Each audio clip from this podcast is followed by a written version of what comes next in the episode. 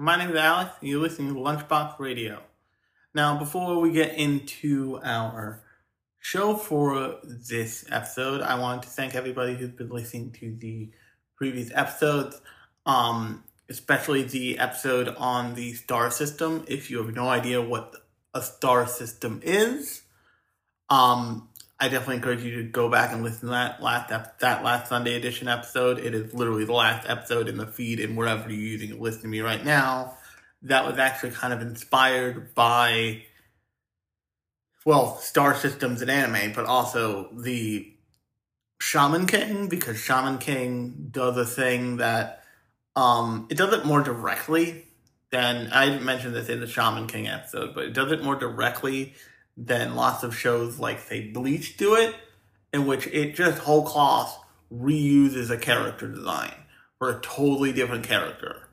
Um, I'm not going to spoil who that character is and what that character design is reused for, but um, that new show um, from Hiro Mashima, I believe the author is, um, Eden Zero is uh, character design reusing show. I talked about this in the star system thing, so definitely go check that out. It's really interesting um, practice that is super com- that is more common in anime than it is in many other um,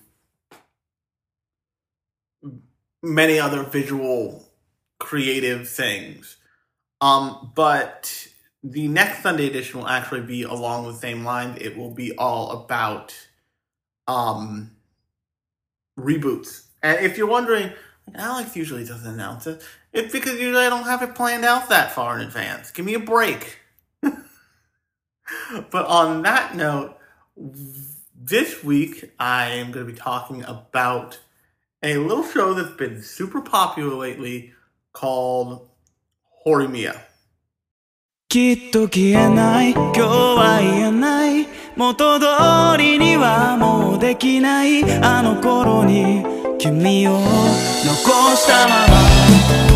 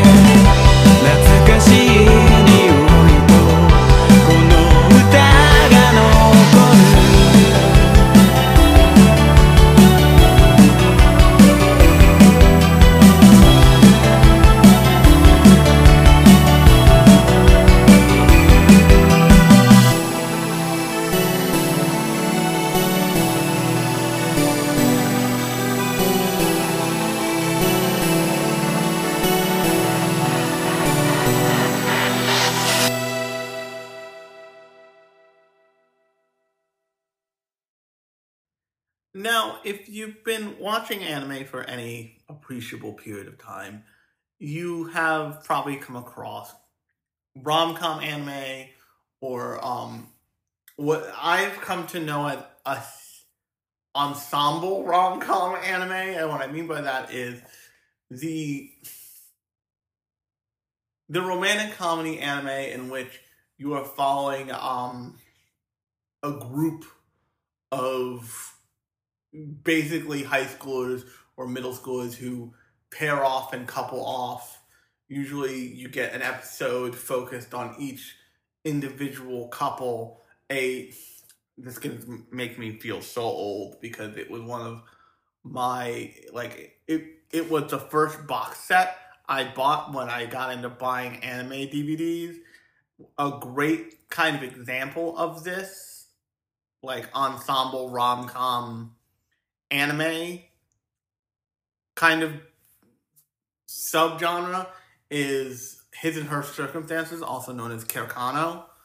Um, that show follows one main couple and then focuses in maybe for an episode or two, or like a maybe like a small three episode arc on specific on specific pairing in other like in other ways and it's not always romantic sometimes it's um in the case of of two different characters it's one character who um I forget her name. I forget um both of their names. But one character who is involved in the main cast and one character who only meets the main cast after you've gone through their entire little um I think it's called like um it hit, hit those two's entire little um three episode arc and that is because he is her new I think younger brother even though he's like bigger and taller because their parents got remarried to each other. And this entire arc is about them like learning to just tolerate each other. Like not even getting them to like be family but to like be like tolerant of each other as step siblings and it's it's a it's really a pretty pretty interesting dynamic of an episode it's kind of the only it's kind of the place they put that dynamic in the episode in the show for KareKano. Um, but what was interesting to me about Hiromiya is it it does something that's not common. That actually KareKano, um, his and her circumstances does really well. Is it the initial relationship that it presents?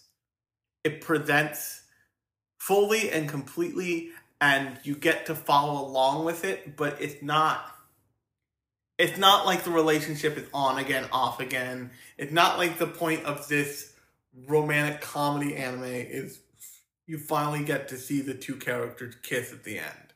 Like they get that out of the way pretty quickly and it that's good because it's a 13 episode show but in getting that out of the way pretty quickly, one of the things that people don't that people don't understand about especially um romance anime until they've seen a lot of it is like the push and pull, the will they won't won't they gets really old. Like it gets really old. And that's because that's not how that's not usually how romance anime uh, now romance functions. Like if you like somebody and they like you back, it, at some point it become everyone around you just has the same chance of use your words, dumbasses. And it, it like the tolerance for both of your bullshit goes like down and down and down and down and down until it's nothing. And what was um and actually if you go listen to um Marc Maron right now, he has a um he has an interview with Eddie Huang, and Eddie Huang tells this great anecdote about being so embarrassed about about kissing his first girlfriend that his girlfriend's friends just took just took his like house keys and just dropped him down her shirt and was like, "Deal with this, you fucking moron." And that forced him to like be romantically close to a girl for the first time in a way where like he couldn't get around it. Like, I need to get home now. Um, but the so that can get that kind of dynamic can get really old. But what you also realize once you've seen a show that just admits to just lets the characters admit they like each other and move on in a relationship it becomes a different kind of romance anime. And what I mean by that is it becomes a romance anime that is about being in a relationship not about getting in a relationship, which are two very different parts of love. So a great um a great anime a, a great manga about a, that has both ends of it is um the manga from um Koji Seo called Suzuka. And by the way, spoiler for Suzuka here. It's not. It's Suzuka is old. It's a, it's like fifty six volumes. You could read it if you wanted to, but spoiler alert for Suzuka. And I'm only saying spoiler alert because it is like a su- surprising like will wreck the story a little for you for people. Spoiler, but you've been warned. So the beginning of Suzuka starts in the way that like many romance anime do and it's this like abusive female character and this like nice shy but put upon male character they've got some harem elements in there with like older college girls just fucking with this kid to fuck with him and it goes on like that for a while and then they get um Akitsuki the um main the male protagonist of that show. Louis is like they they write in that he gets a girlfriend. And he had the girlfriend for a period of the show, and that leads to like jealousy and weirdness, and they end up breaking up. And then he kind of floats in that same space of like, we both know we like each other, but she won't say it, and I'm not a person and that character not a character to push to, push Suzuka to say that she likes him. And then at some point there is a tipping point where they go like full on madly in love. And Akitsuki gets Suzuka get, gets Suzuka pregnant at like two thirds of the way into that show, into that um, manga. And that means that the um, that means that the show changes, and it changes to a show about like teenage pregnancy and but like not just teenage love, but like real teenage love and like a commitment to each other at an age where that shouldn't be necessary, but it feels necessary because now there's an unborn child involved. And what that ends up playing with, it ends up playing with like, you know, um, societal feelings about love between teenagers and societal feelings about like real commitment between two people who just happen to be under the age of 18 or 21 or whatever arbitrary number we put on human beings to make it feel like they're adults now they can go out into the world. Um when in the middle ages it was like if you made it to 30 you were an old man now. Um but the long and short of it is is that it doesn't feel it doesn't feel like it it doesn't feel like a will they won't they at that point because they already have and they're in a relation and they would be in a relationship if not for the characters of especially Suzuka's parents. And that whole back half back third of that manga is about Akitsuki stepping up and like doing what he should if he wants to be with the girl of his dreams and about Suzuka doing what she should for the same. And that makes that that end of that manga super interesting. It also makes it super it also is like a Koji Seo esque fucked up way to set up um what's it called to set up his second um to set up Fuka, the thing that got the anime where they straight up changed it because they couldn't truck Kun, the main girl, so hard because it would hurt too much. In I don't have an answer for that. in the in the manga for that show, the main the main girl and the um the, the the main girl gets hit by a truck halfway through. And it becomes this exploration of like recover of like mourning a lost love and learning to find love again. And like the most like, oh fuck, we're we're in this now.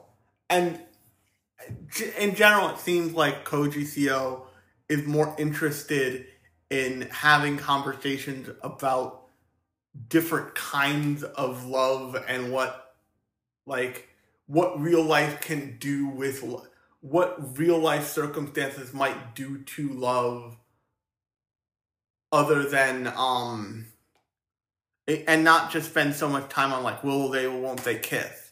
He almost uses that as a lore. Another great um manga that is in that same vein um is it's a big book too. It's called it's like the size of one of those three volume ones. Um and it's called i think it's called Solanin and it's about this girl who's like just kind of drifting through life, being kind of okay living with her boyfriend who's an illustrator. And once again, spoiler alert for this book, for this manga too. In the middle, in like the first third of the book, he bites it hard. He like gets hit by always gets hit by a truck on his um Vespa on his way home from work and she's left just kind of like exist in the world with nobody except for like her weird dipshit millennial friends because in the book it's very clear that she's supposed to be a millennial like a 20 30 something like drifting soulless human much like myself.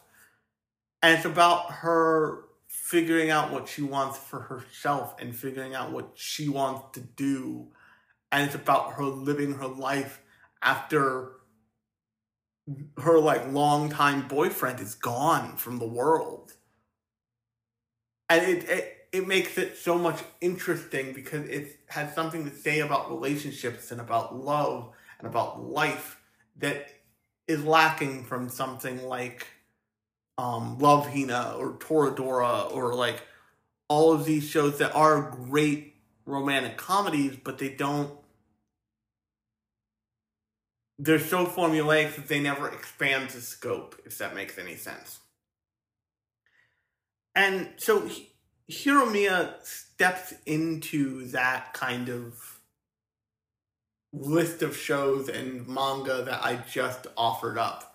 In the fact that, like, they they make it really clear like these two are just going to be a couple for most of the show you know we're already going to start slightly focusing soft focusing in on the characters around them. So it's made very clear to you that like these characters will be people by the end of this too. And the but by far the most interesting thing it has to say about relationships and young relationships and young healthy relationships is probably the like way it treats so this is something that i think is i think is done probably most effectively in american media that i've seen lately. In deadpool like they have some kinky weird sex in deadpool.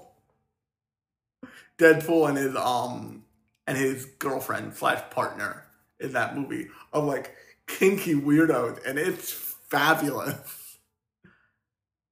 And they treat it with like a jokey levity, like it's not like it's not the thing you need to hide from, like it's not abnormal, and it it, it comes out pretty quickly between um that um even though um uh Miyamura, the like, like, crouching nerd hidden himbo character, is just kind of like a good guy. He's just kind of okay, and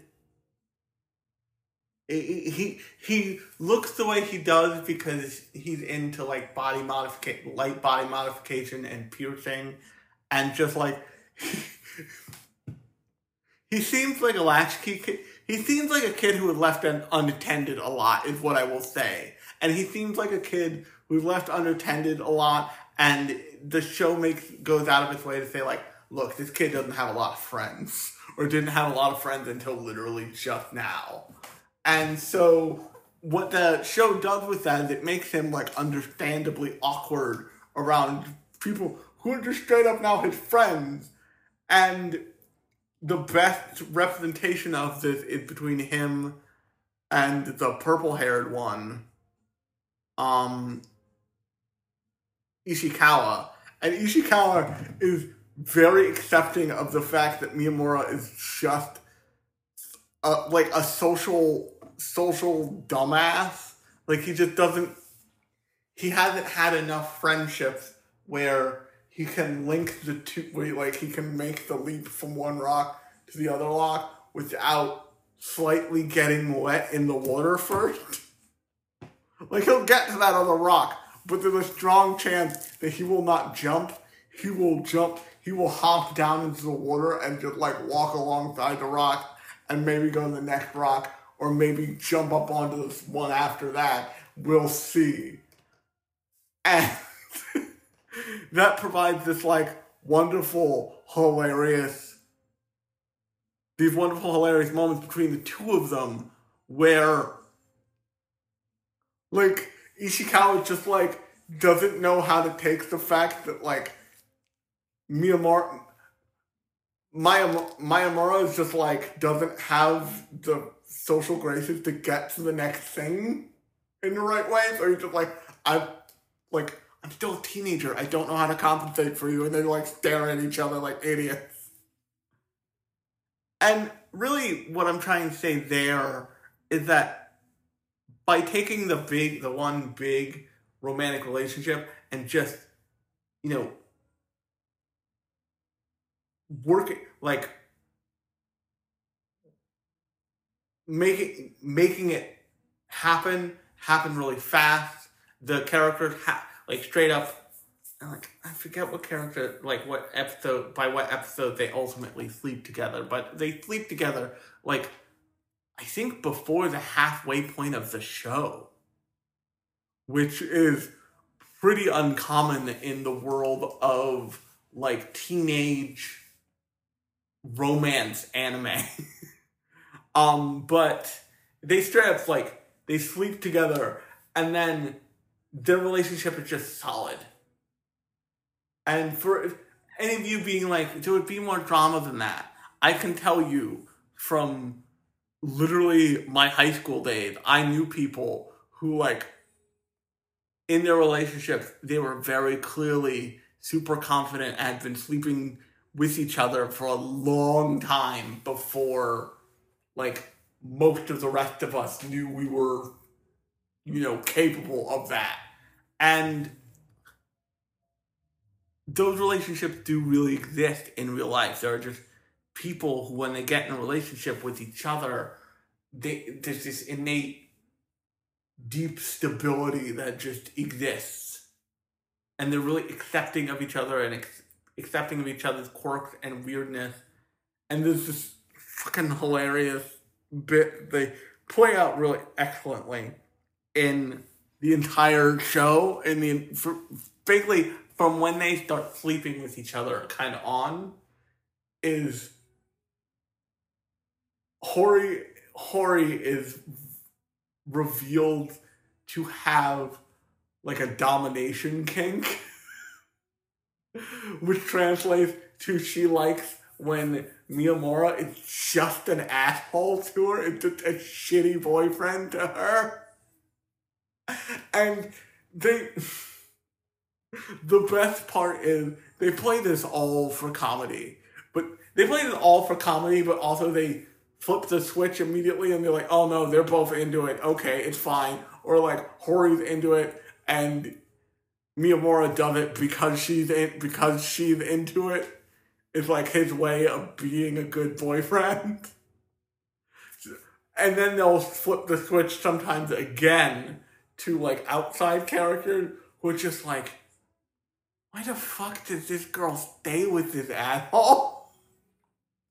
My favorite of which is at some point, um, Miyamura runs into these guys who were who were who bullied him in middle school. And Hori just loses her mind. She's like, "You guys are fucking assholes," and kicks and kicks the shit out of them, like off screen, beats the crap out of them. And he just and first off, Miyamura just like, "Do you feel better now?" She's like, "I feel fabulous, thank you." Let's go and fuck. Um, but later on you see you see her picking up like snacks or something and one of the other like bullies from Miyamura's middle school days is just like is that that chick who goes out with Miyamura? Why is he with her? We should we should hit on her. And she like roundly tells them to go fuck themselves and then just like meekly goes back to Miyamura and like he takes her hand and she like trails behind him like a scarred puppy. And to you, the viewer, you know, like she's very into that. She's like, that's her thing. That's her kink. You leave that couple alone. But to the other people, they're like, oh, he's a monster person. He's abusive. And it's, it's this super simple demonstration of you know like a not that um, it's not like we're talking like they're going they're going home and he's doing he's putting her in a shibari swing and like fucking spinning her five times before they have sex but it is a dimension of a relationship being show being shown in a way where you see all sides of it and it's it's not it shows you how it can be perceived negatively but it shows you how the people in the relationship are accepting of each other and accepting of each other's preferences and the whole nine and and the characters that are close to both Hori and and Miyamura both realize like that there's only one reason that Miyamura would do this. and That's because Hori asked for it. we all need to not say anything and just let it happen because this is their saying. and it's fine.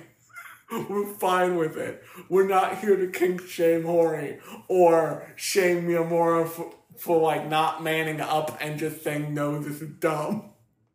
It's fine.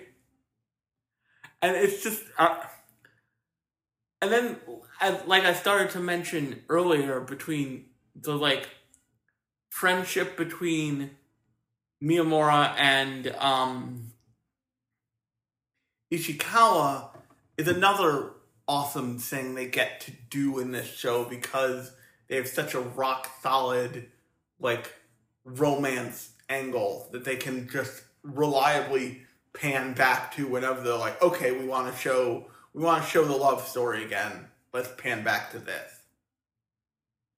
And what that is is that this show gets to be about all kinds of relationships. It gets to be about you know, male friendship, you know, male female friendship. It gets to be about, you know, casual acquaintances. It gets to be about how you are in a group of friends versus how you are with a single friend. It gets to be about all the kind of complicated, variegated shades of a relationship that exist aside from, oh, I want to make out with that girl and I think that's really important. And so the show a couple seasons ago, um, Tsurezure Children, started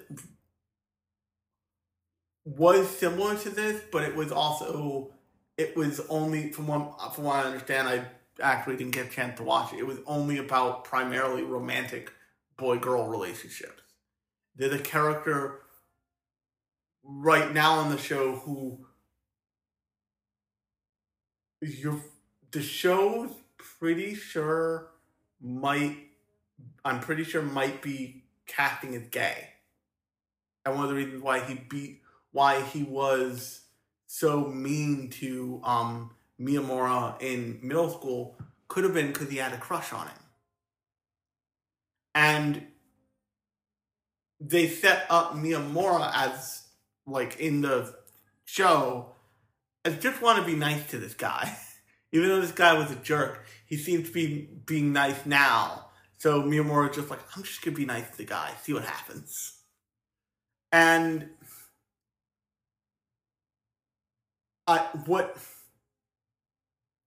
what's interesting about the show, and one of the reasons why people probably find it to be so good, is because it has time. It figured out how to have time in 13 episodes to have to focus on all kinds of relationships, to focus on like the weird, please prom, the weird kind, the weird kind of like level of friendship you reach between a boy and a girl, where a girl can be like, please just pretend to be my boyfriend for like an hour so I can get out of this horse shit, which is a promise I have a given to people. Like you could, if like if listen, if you need me to act as like the scary man, the scary boy boyfriend for like a night, I will totally show up to a party and do that. And people have taken up taken me up on that and been like, hey, um I'm going to a party.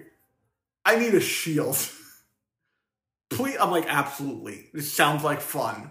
I point me near the hors d'oeuvres table and I will shield you while also eating hors d'oeuvres. And putting that and his kind of understanding of like sexual fantasies, kinks, how teenagers might experience those things. It, it it manages to do these. It manages to help the audience do what. And I I talked about this movie called Cuties. It's a French movie on um, Netflix that got a lot of controversy um the thing that cuties couldn't thing that, the problem that cuties couldn't bridge is it couldn't bridge the possibility that it, is it couldn't help its viewers bridge the possibility that and actually I didn't talk about this on a podcast. I talked about this in the pre in the um pre-recording for um me, Lauren, and Larry's show Uncanny Curves, which is all about X-Men. But the thing I said to her was the thing I said to Lauren and Larry was it, cuties is confront is forcing its adult viewers to remember that teenagers and preteens are very capable of being aware of themselves sexually in some way. And this show just this show uses the like strengths of the relationship between between the two main character, um, Hori and Miyamura, to explore that in a way that is just comedic enough where it knows the viewer won't lose their mind. Like like at at no point would somebody who is already watching a romance anime who's watching who's going to anime specifically to watch this be like, oh, I'm freaked out because these characters are possibly like 17. No, they this show makes you understand that like no at, at 17 you have these thoughts you know th- these thoughts occur to people who are younger than 18 constantly and they like live in that soup constantly and it sucks and and it, sucks until you find someone who you are allowed to entertain those concepts with. And that like focusing all that on the main couple like i keep saying allows them to explore relationships in all different shapes and forms including the kind of the only adult couple in the show which is um hori's parents and they like they have this moment where miyamura like puts all the puzzle pieces together out loud, like in his head, and then says it out loud, and just Hori's mother is like, you shouldn't like you shouldn't have to spell out why her father is so why I'm so into her dad. like I feel like you just just like dropped a quarter in the family therapy jar immediately. We've gone so we've gone so many years without dropping quarters in that jar. Now there's another quarter in that jar. And it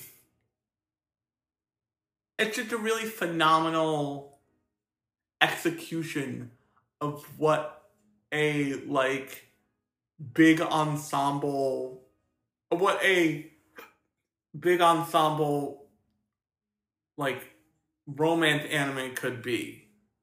And so much it imagines so much more depth than is usually allotted to these kinds of shows. Um and also the other nice thing is like in the beginning of in the beginning of the show it's like revealed that Ishikawa has a crush on Hori and Hori straight up rejects him and that's when Ishikawa kind of comes to realization like, oh, it's because you like Miyamura. And I'm friends with Miyamura, and it's gonna be hard for me to get over this, but like we all we're all friends and I'm fine with it. Like I'm fine with it, motherfucker. And it lets him move on from it. And it lets him like retain agency as a male character with human with a human heart. And oftentimes in these ensemble shows, it feels like the other male characters are just there as set dressing. And um, so, for some reason, this makes me think of the Monogatari series, even though um, Araragi is really the only male character in that.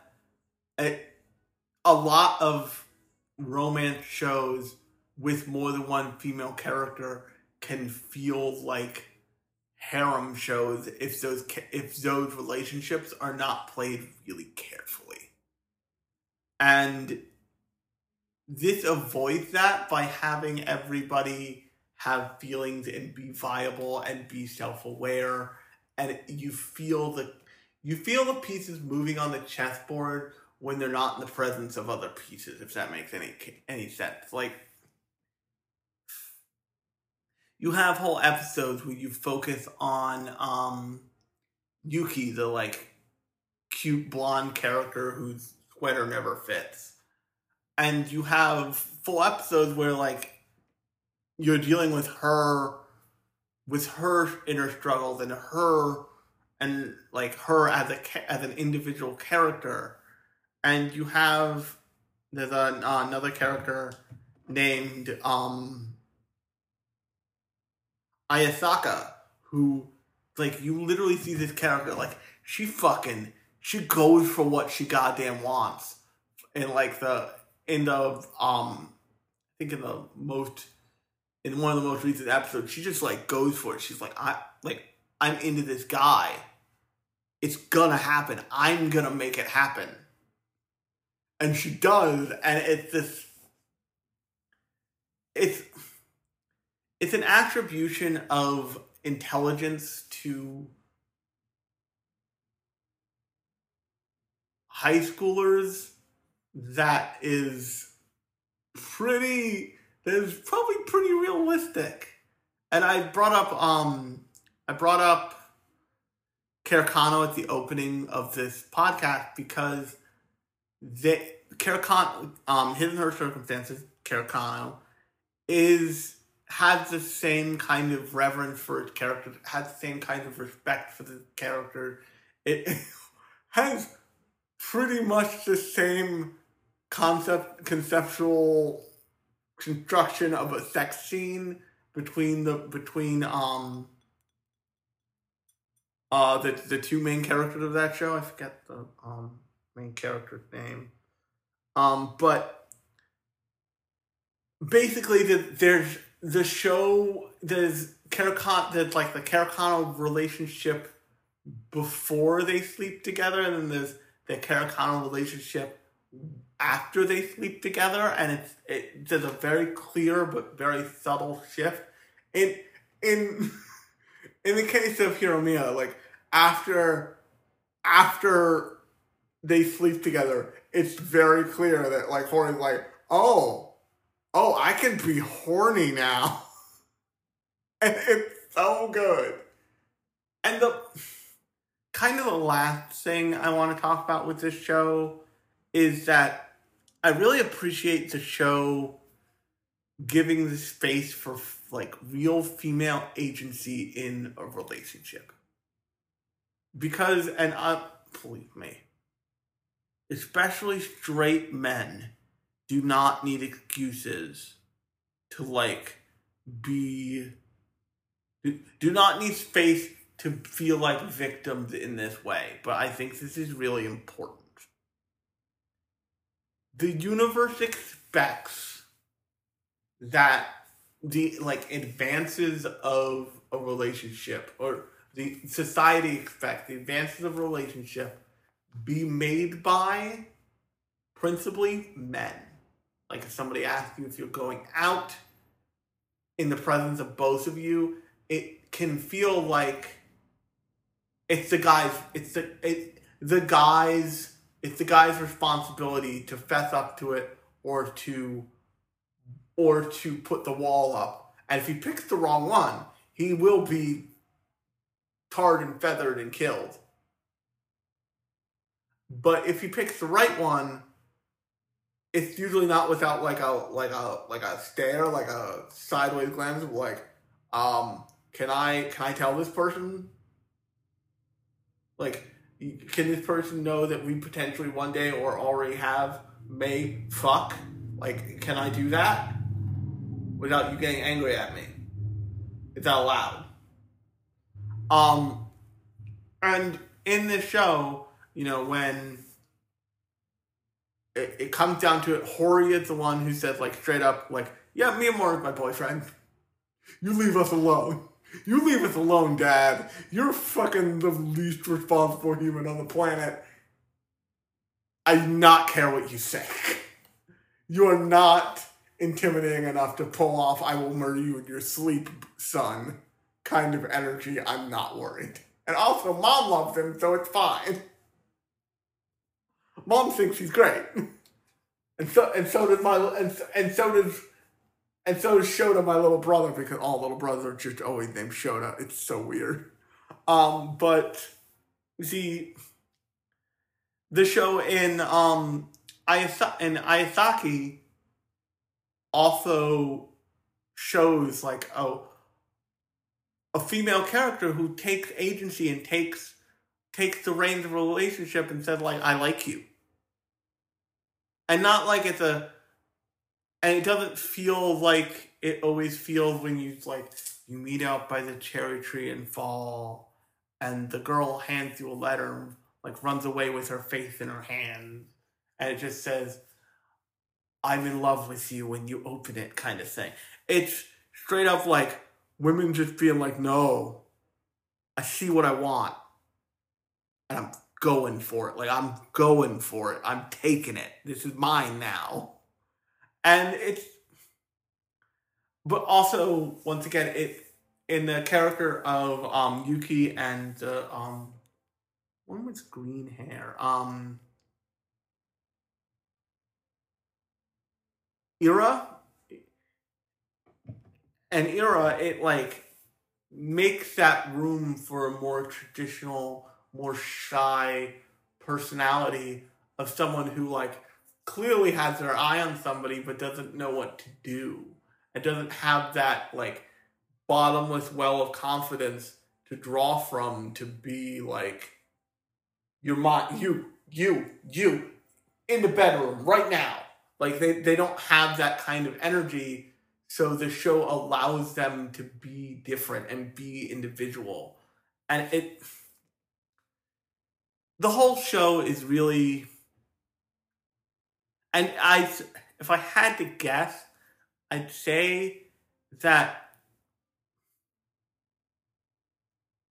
while they might have another season, I think that if it was, if it got, if this show got another season, I, a, I think they'd stick with the main cast, but I also think that they would, um they'd have the confidence and the built characters to focus on how on how all the relationships work and how all the gears are turning in a way that was really satisfying for the viewer because they've done a lot of really good work letting these characters be individuals. But i also think that it's highly possible the reason why they limited themselves to 13 episodes and gave themselves maybe one more episode than a half season is they wanted the show to have enough room to accomplish what it accomplishes and then just be done. Because one of the reasons why things like Love Hina feel like they take forever even things like um like um Suzuka. Um is because they f- they have such a big runtime. And they run into the same problem that things like long running shonen run into in that like they have to fill the space. And if you and they feel like if they if they commit to the relationship, the primary relationship you're watching the show for, you'll you the viewer will fall away or they won't be able to write it to its ultimate conclusion. Whereas Horimiya is it feels like it took its time to get um Hori and Miyamura from you know acquaintances to friends to couple to committed couple over a long enough time period where they could carry that to its conclude to whatever conclusion they would plan for it and you would feel in confidence that they were doing it really well. Um last spoiler alert, I pl- I promise. In his and her circumstances in KareKano, it in um by the end of that show, not by the end of the manga, the manga stretches out a little bit longer. Like they get into college years and it that gets more complicated. But by the end of the manga, um the two main characters are in a place where they're like still very much they still very much care for each other, they're still very much in love, but they're spending less physical time together. And the female protagonist of that show comes to this realization of like, you know, relationships don't stay the same. Relationships don't always feel as hot and as heavy constantly. A good relationship doesn't feel like that all the time, or else it has the potential to totally burn out. You know, no matter what our relationship is in the future, right now we're together and right now we're happy. And, you know, I may not get to see him all the time, but that's okay. The world the world doesn't revolve around us. Our relationship may change, but we'll always be somewhere in each other's lives.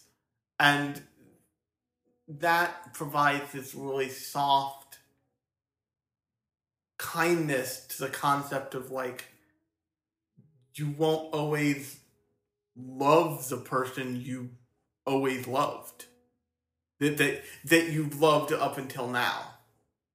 And i i think that more romance anime could do with the and i'm not talking about like the jokey ones like um that are just straight up gimmicks like um Monster Musume or something like that that are designed for a totally different purpose because everyone knows that Monster Musume is a giant conversation about you know disabled people existing in an ableist world and um, modifying the world to be less ableist. Um, I'm I'm insane if you can't tell, but um, I think more of the generalized romance anime could benefit from you know having the ability to commit to a to the to the core relationship at some point when there's still a significant chunk of time left to the show. Um i've brought it up um i brought it up in the um sunday in the last sunday edition but in nana one of the things that it does that that show is so interested in because it's a shoujo rom it's a shoujo romance drama anime is interested in showing you Hachi going through you know relationships of all of all different qualities and all different levels of like good and bad. And it sho- ultimately it shows you what it looks like when she picks a relationship with just the shittiest guy, with just a shitty rich dude. And it's like it take from the very beginning, it takes on this quality of this like melodramatic, just like, oh, no one's gonna be happy at the end of this. This sucks. Let's keep watching. And it takes you, and that casts this weird shadow over everything else in the show because when the character that you like when the character that you know she ends up with you know causes her to be like looking back on her life with like longing and desire shows up you know. And you're like oh this motherfucker. And that casts everything else in this totally different light and makes you feel a, a, a, totally different way about all these different characters, about all these different men floating in and out of um of um Hachi's life, and then when you meet Ren, who is like Nana's faded f- faded partner, that takes on its own separate dimension, and they and they splinter off into all they splinter off into only bad relationships in that show. Like there are no there's like two two three good relationships in that show. And the rest of them are just like, hey, so do you remember when you were in your 30s and you made terrible life choices? What if that never stopped? and also, weirdly, male, underage male prostitution. Hey! Oh, that joke so that joke's so emotionally manipulative. But it that shows a, that also shows a kind of depth of understanding of relationships and like how different they can be. And I think that looking back, we'll have the same understanding about Hiromiya because it's about Horimiya because it is showing the like diversity of human of human relationship at the point at which you form your first your first really meaningful ones where you know what you're doing where you're not just in the same class with each other anymore. Uh, you know like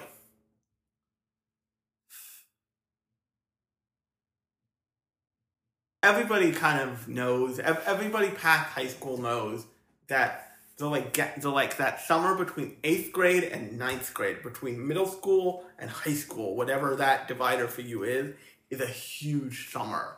Like it's not just like girls go away and come back and have like a female body. It's like you know guys disappear and grow up a little bit. You know relationships totally change and it seems like it's overnight. And part of that is that like at least in america if you're not listening to this in america you'll understand what i'm about to say. Um in a second what i'm saying in a second middle up until you graduate middle school none of that matters unless you do something really really really fucked up you, you'll just end up in eighth grade. Like you'll just end up in eighth grade. I don't know how to tell you. Like you will fail your way down the river to the rock that is eighth grade. And as soon as you hit high school, everybody's just like, okay, everything matters. These are grades for college. Like you, you, need to get good grades for college. And what they don't tell you is that like, as long as you get a fucking degree from college, none of the grades in college are like you. It, it's a real D for done environment if you go into a traditional four year school. Like as long as you get fucking D's, you will get a diploma. You won't be like valedictorian or anything, but you'll get you'll get the piece of paper that means you can go job hunting. And that kind of pressure being put on people means that they behave in ways they start when they start to come close to that milestone they behave in ways that maybe they wouldn't have otherwise they you know start thinking about their life choices they start thinking about their relationships they start thinking about who's in their lives and they start being more conscious about who they want to be friends with and who they are friends with so they start making choices, conscious choices of like, I want to be friends with these people. I don't want to, like, I don't want to hang out with my soccer team all the time. Those guys are sexist pricks.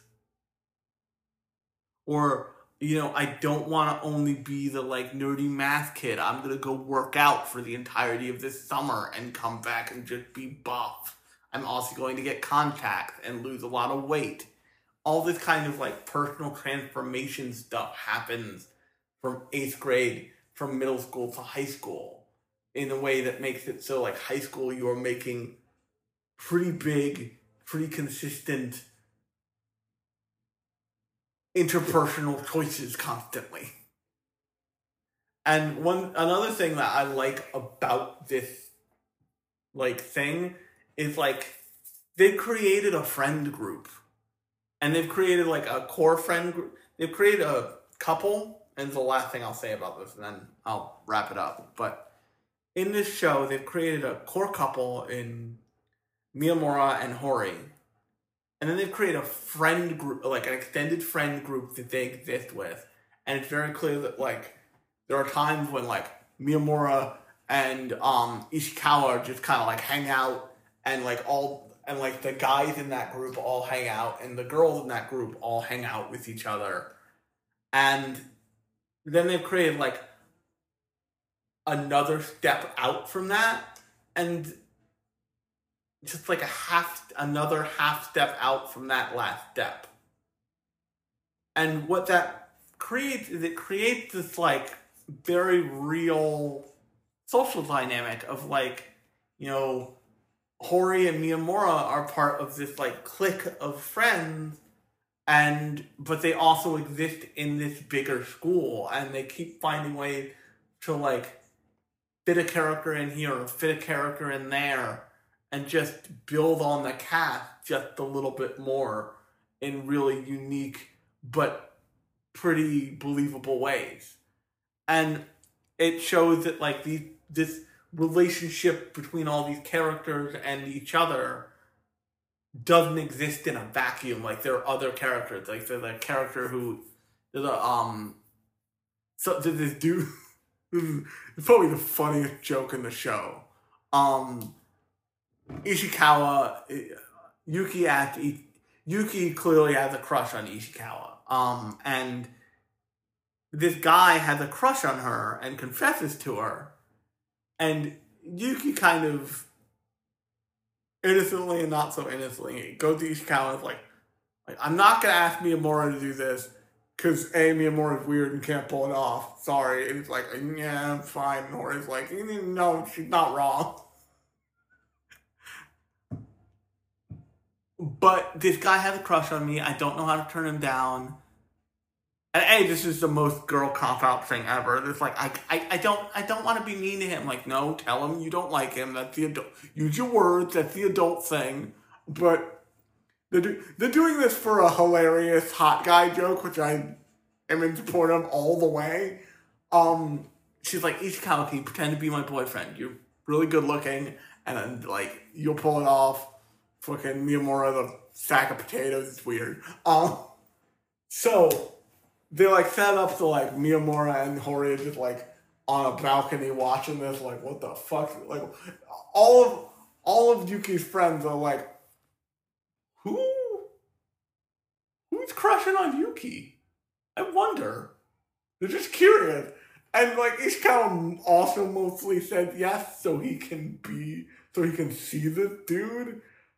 And the guy who they present is like, he is very attractive. He is hot. And like, even Ishikawa is like, oh fuck, really? You don't want to go out with this dude? even I'd fuck him. And like, there's a moment he looks up and he like looks at Miyamura just like, yeah, that guy's really hot. I might fuck him. I'm a little worried Hori might fuck him. And it's just like, everybody's just like, this dude is a smoke show. What? And she's just like, I don't know. I don't know anything about him. And I just kind of like, don't want to go out with him. And it's just very honest, but also very dishonest. Like, I'm saying this to the guy I actually like answer. And it's, it's a really good, dumb visual joke that is done with humor that is so about like kids now who would say who would say confidently out loud like that dude's that dude's a smoke show. Like i want him to take my shirt off and i'm a dude. It's, it's really good. And it, it it's just I think if I had to boil it all down to like a one phrase thing, it's that Ho- Horimiya allows its relationships to be messy and complicated and fun. Not messy and complicated and just a drag and not like dragged on for 26 episodes until you're literally holding both sides of your TV, damaging the screen, squeezing it as hard as you can, screaming, Shut up and make out, you fucking assholes. On that note, um, I'm sorry if the audio got a little funky halfway through this. My headphone turned off. Um, but I have been Alex, and you've been listening to Lunchbox Radio. If you like this show, um, episodes come out every Thursday and Sunday. Thursday is a conversation about a prop a show proper. Um, Sundays are conversations about you know the meta layer of anime or about the industry itself. Like um, a couple Sundays ago, I covered what I called the two hundred dollar a month problem, which is the fact that if you don't know, animators in Japan uh, not uncommonly make only two hundred dollars a month. And you know how the industry might need to handle, might need to like get its shit together and fix that. Um, so you can go listen to the Sunday episodes and the normal Thursday episodes that I've done in the feed in whatever podcast app you're using right now. Um, and if you really like this show, you can go tell your friends, um, share it with your, you know, anime friend group. But on that note, I will talk to you on Sunday.「